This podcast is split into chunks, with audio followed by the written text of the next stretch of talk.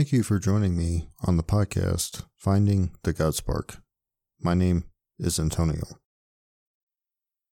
This is episode 8 of my first series called Desire versus Resistance.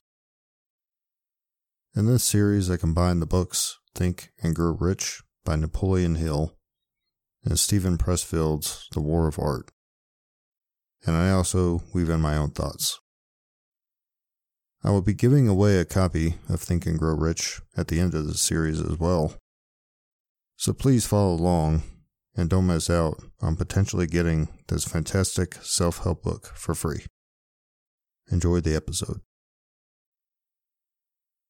Chapter 8 Feeding the Subconscious Proper Stimuli. For myself, I can say with 100% certainty television, especially the mass media news sources, is not a way to properly stimulate the subconscious in a positive way. Starting the day with a sky is falling mentality is one of the worst things we can do to ourselves. The subconscious mind functions voluntarily, whether we make any effort to influence it or not. It is not idle. Therefore, if we only expose the subconscious to fear, poverty, murder, and all other negative stimuli, well, we are what we think. It seems social media is geared towards keeping us away from a positive mindset. There are a lot of arguments about politics and religion. Some algorithms are designed to keep people locked in a perpetual frenzy of negative energy by only showing posts which trigger anger and fear. All the things our subconscious absorbs and what we put into action from those subconscious thoughts become our realities. It is an uphill battle dealing with the overabundance of negativity every day. Not only do we have our own issues to deal with, but others like making their problems everyone else's. One thing positive from the COVID mess may be a change in people's ideas of what's important in life.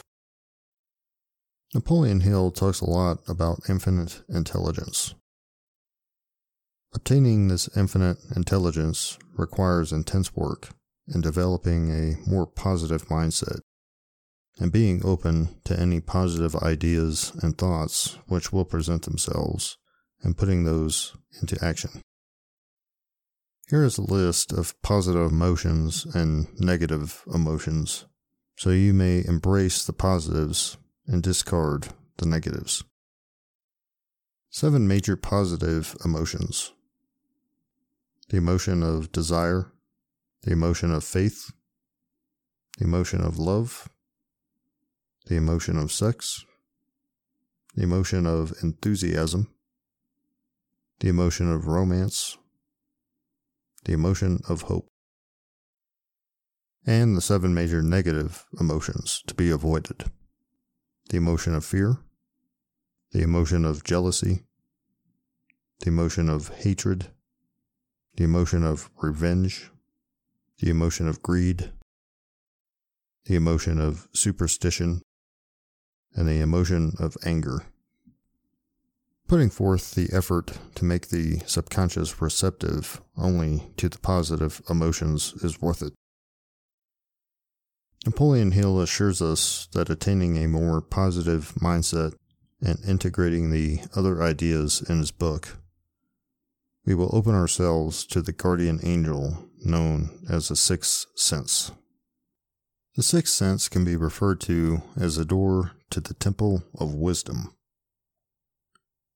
Is the portion of the subconscious mind which ideas, plans, and thoughts flash into the mind or hunches or inspirations. The sixth sense seems to be a mixture of both the mental and the spiritual. As a creative person, I've always wondered where my ideas for drawing came from. As I have become more open minded and the more time I spend in meditation, it seems those hunches and inspirations occur more often. I feel this way as far as this current podcasting adventure. I give thanks to the Muse after writing every episode. There can be a few more positive emotions added to the list, I feel. Understanding, tolerance, compassion, forgiveness, and acceptance. I would consider openness and being adaptable positive emotions as well. The more we train ourselves in the positive emotions, the more likely we are to defeat resistance handedly. For me, starting a good morning routine has been one of the most important things for cultivating positivity. I wake up early, and before wiping the sleep from my eyes, I make my bed. I usually do 100 push ups before I drink coffee. After coffee time, I do another two or 300 push ups, grab a quick bite, then read and write most days I follow that with a kettlebell workout.